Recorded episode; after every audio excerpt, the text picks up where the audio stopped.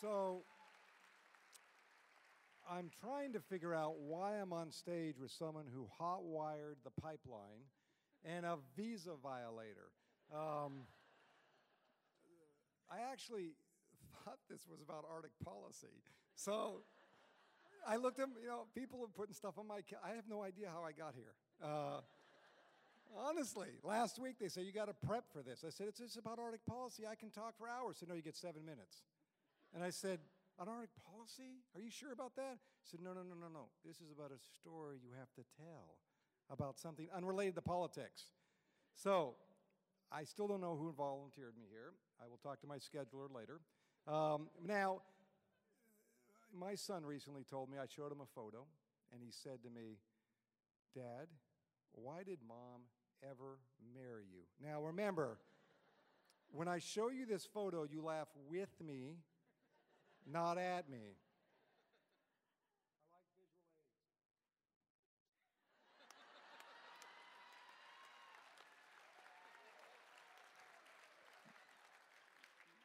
Come on, those glasses, that hair, that was happening. My son looked at my son looked at and said, "You look like a nerd." He's 12. Um, this is a story of my last first date. So it's a three-part story.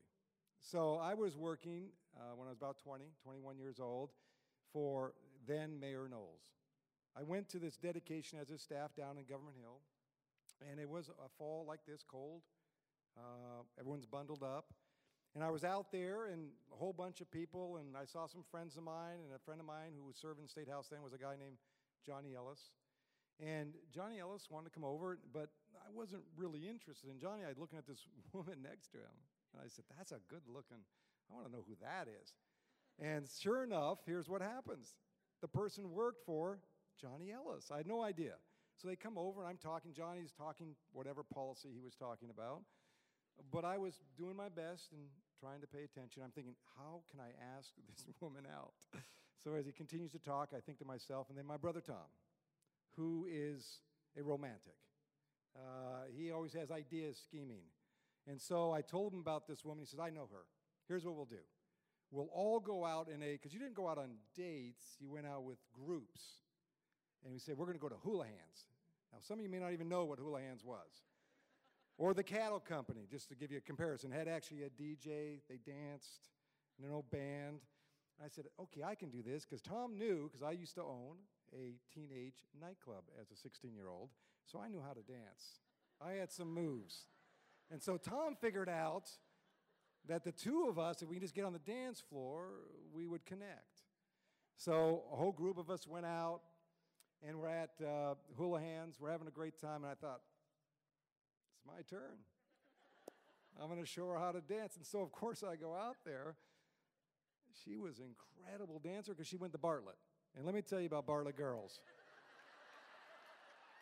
They got rhythm. And I was like sweating. She wouldn't leave the dance floor. I thought I was going to die. And I was trying to be cool because, you know, this hair, you got to keep it protected. And these glasses, you don't want them sliding down because you're sweating. So I'm like doing this, doing this. Finally, she took a break. I sat down and said, Tom, my God, she's killing me. But I really think she's great. So she got to ask her out. I said, okay. So finally, I say to her, okay, you know, dancing, we're all leaving. The group is leaving. So I said, you, I'd love to go out with you. Would you like to go on a date? She kind of looked at me in a crazy way. And I said, uh, you know, we'll go to dinner or something. So I go, she agrees. So I go to her parents' house, pick her up, because she was there, or an apartment actually. And I picked her up. And I owned some apartments, and so did my mom. So as an apartment owner and manager, you have some responsibilities. So we're getting ready to go, and I get a call, and I say, You need to come over to the apartments. I'm thinking, Okay, I got a date. I got to get to the apartments. How's this all going to work? And so I said, Just one quick stop. Just one quick stop. So we get to the apartment. She's kind of like, What the heck is going on? She says, well, Come on in with me. So we open up this apartment. It's a mess. And so now, guess what I got to do? Clean it up right now. And so here we are on our first date, and I'm thinking this is going to go down the tubes as quick as it started. And so she looked at me, and I thought for a second, I said, just a few things, I'll just move a few things around. three and a half hours later, we did clean the apartment, and I thought to myself, she is never, ever going to go out with me again. And sure enough, it led to a few more dates, and it, uh, not going to the apartments, more dancing. And I look at this, and I told my son, I remember when I showed him this picture, I said, I have a plan. It's going to be a little crazy. I want to tell you about what happened on our three part date to make sure I would never have another first date in my life.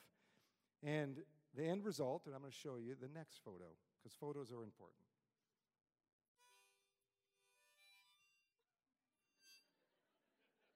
That was a special tune.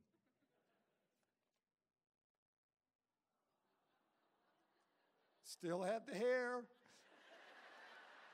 still had the glasses, and she married me. That is what's so amazing. We have celebrated 24 years of marriage. And I wake up every day uh, pleasantly surprised that she has stuck with me this long. But I tell my son and my wife every day, every day is a great day when I wake up and get to see them. But the difference is I have a little better hair now. Thank you.